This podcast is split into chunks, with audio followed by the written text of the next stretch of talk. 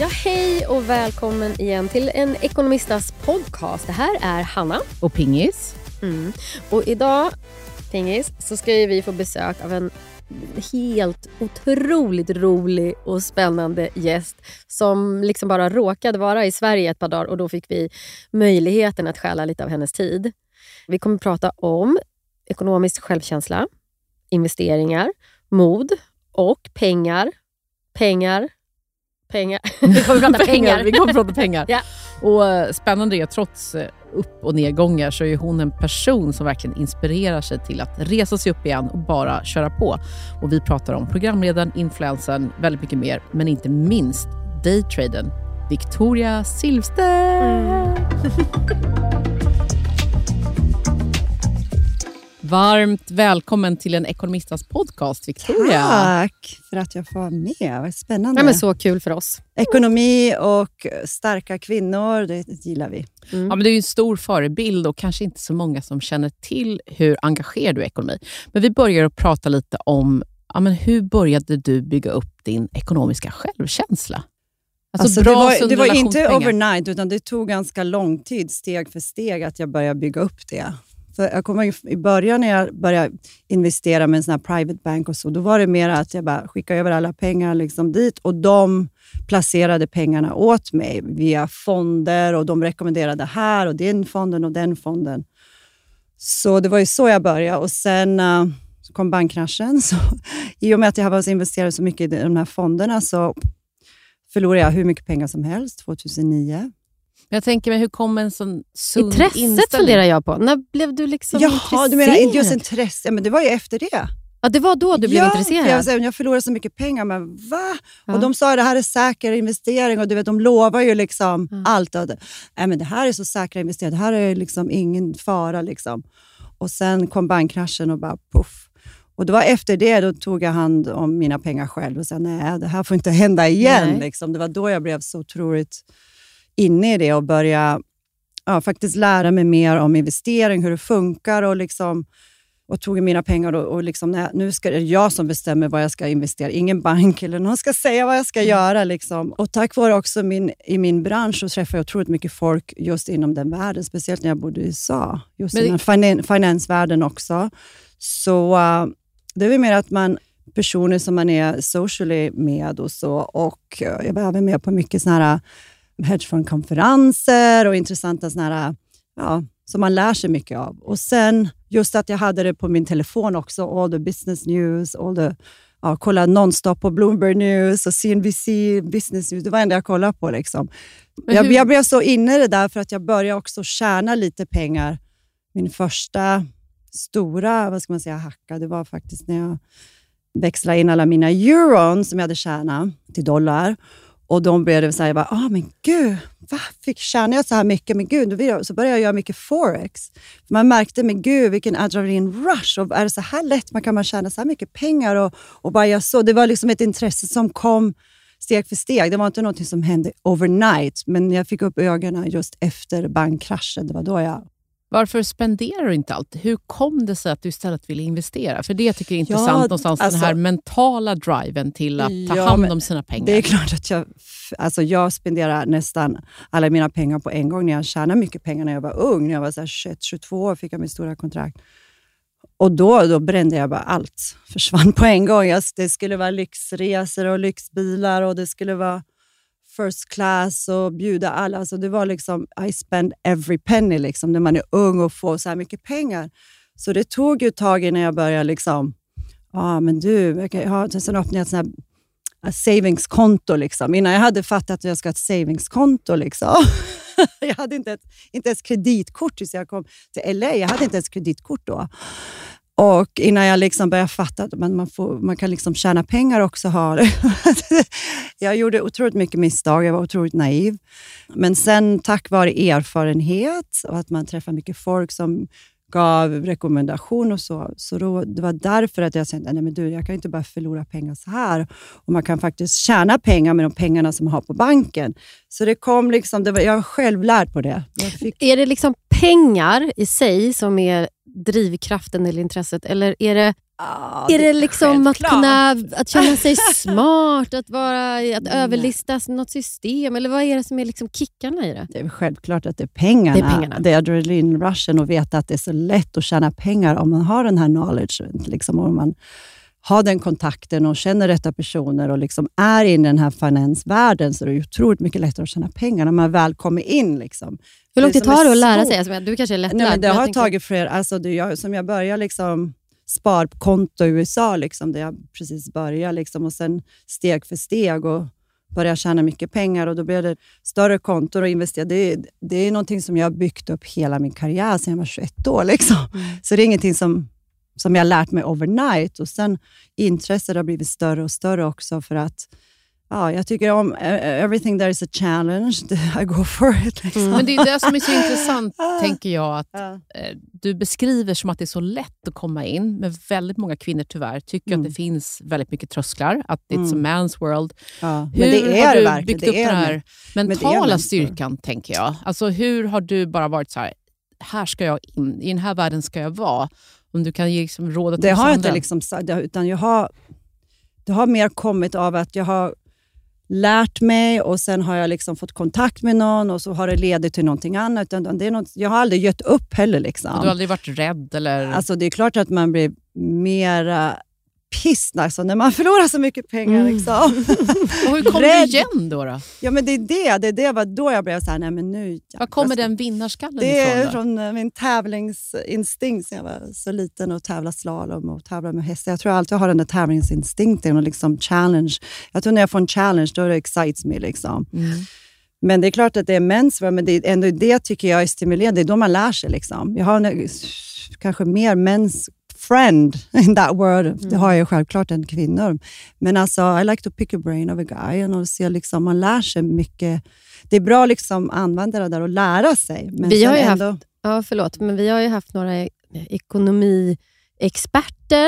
Sådana som är duktiga på ekonomi här, som vi har pratat med. Och två av dem, Alexander och Gabriel, har ju sagt att kvinnor generellt har ett annat beteende när det gäller just aktier eller liksom daytrading och sånt där. Och att det är mer, egentligen är kvinnliga beteendet mer fördelaktigt. Egentligen. Ja, lite mer liksom försiktig, kanske eftertänksam, ger lite mer tid, analysera mer. Det gör jag faktiskt.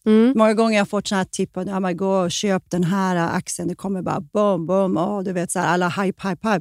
Sen börjar man liksom studera och lära. Jag ska analysera alltså nu också, jag är mer försiktig. I början kanske jag var lite mer så här risk taker och liksom, just go for it. Men sen nu har jag absolut blivit mycket, mycket mer försiktig och analyserar och bara, jag är mer nästan och säger liksom, nej, jag väntar och ser vad som händer liksom, för också jag tycker att världen har ju ändrats otroligt mycket också, alltså det ändras ju liksom dagligen. Men hur mycket psykologi styr det? För man pratar väldigt mycket om att marknaden styrs av psykologi. Hur mycket styrs det dig personligen, din mentala inställning skulle du säga?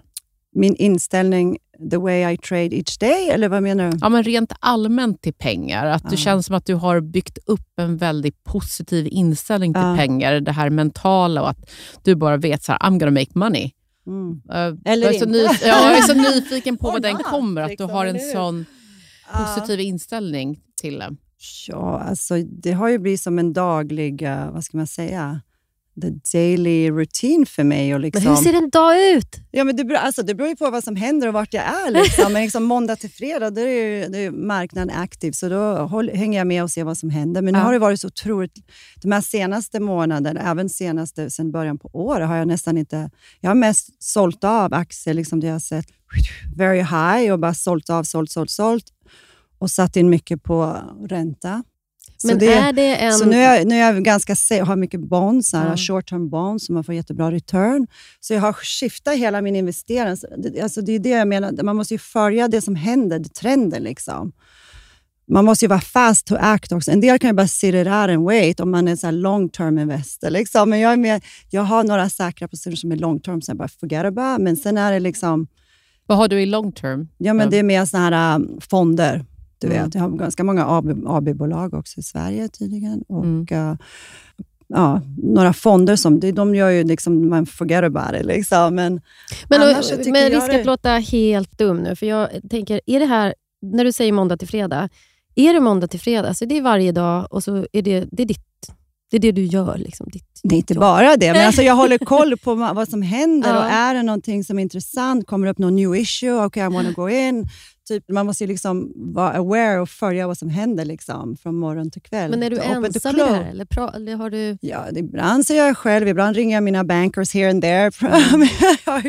Jag känner hur mycket folk som helst i branschen och får liksom, vad tror de om det? Liksom, en jättenära vän till mig som är chief strategist at Jeffries i New York. Han har jobbat för Fed innan. Så han är så här expert så fort the Fed is gonna talk över interest rates och så. Så jag like to pick his brain liksom innan. Ja, men blir du beroende av de här kickarna? Ja, men det är inte beroende. Mer att det liksom, alltså det är ju for my own savings också för mina, ja. Blir du någonsin ekonomiskt stressad? Stressad så. Jag känner inte att, men gud vad ska jag klara mig av mig om inte marknaden går upp, så känner jag mig inte. Men det är väl klart att man ser att kanske nu ska vi gå under standstill for a while. Det är väl då att man blir lite mer conservative. Det blir väl alla. Man får mer sparsam och liksom ligga lågt ett tag liksom. Vad är din syn på marknaden framöver? Jag har så mycket frågor. Jag tror jag har sagt det, för jag har liksom sålt alla mina aktier redan. Almost all of them. Och varför liksom. Det då? Det började redan efter krig, när det blev krig i Ryssland och Ukraina. Så då började det lite smått shake. Och så nu sen... Ja, vad som händer nu också, så jag är inte snabb.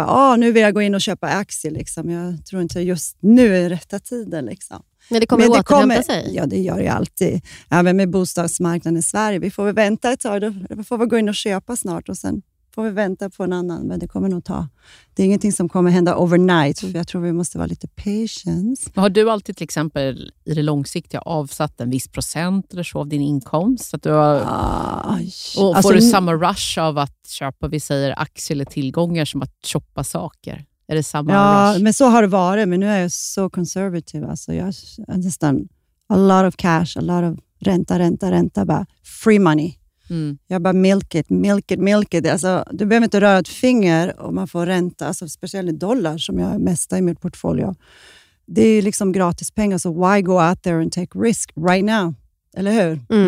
Så det är därför jag menar mer standstill. Så jag väntar och ser när det kommer någon rätt opportunity då. För att gå in och köpa, men jag tror fortfarande vi får vänta lite.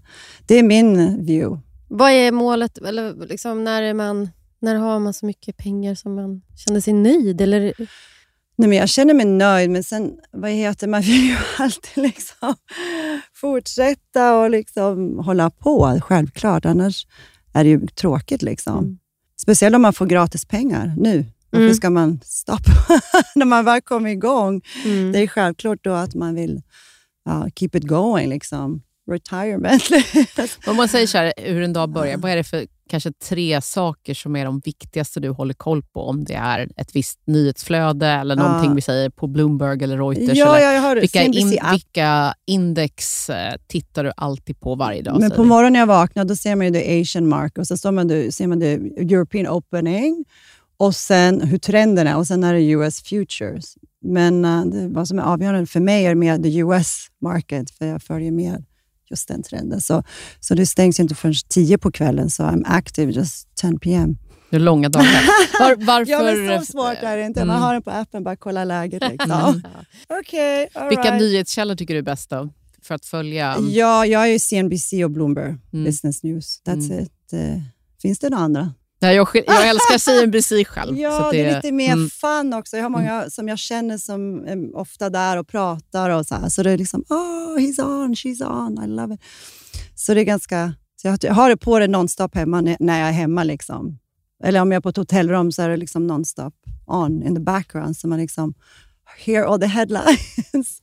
Medan jag sminkar mig om ordning ska jag iväg på fest. Med min champagne. Har du väldigt bra koll på dina pengar? Så tänker så här, alla depåer, alla fonder. Ja, full on. För jag gör mycket month-to-month deposit också. Euro, SEK, dollar. Och sen har jag någon så här 1-year dollar deposit. De forget about liksom. Men jag gör mycket så här month-to-month typ också. Och sen...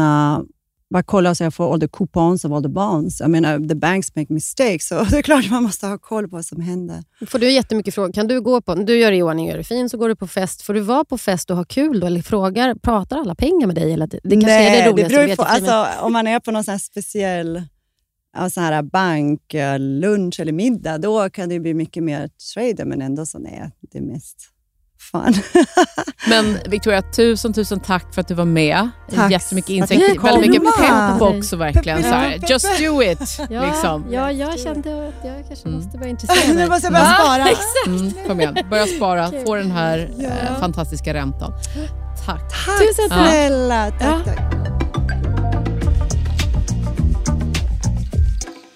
Tack alla ni som varit med idag och fortsätt att kommentera ekonomister kring vad ni vill att vi tar upp i podden. Det blir säkert en massa spännande reflektioner efter samtalet här. Det första med Victoria Silvstedt. Och vidare läsning och inspiration vet ni finns ju alltid i både Ekonomista och framförallt på nordax.se eller Nordax på Instagram. Och glöm inte att kommentera på Facebook vad ni tycker att vi borde ta upp här i podden, om det är några frågor eller ämnen som ni känner skulle vara extra intressant att belysa under hösten här. Hej då!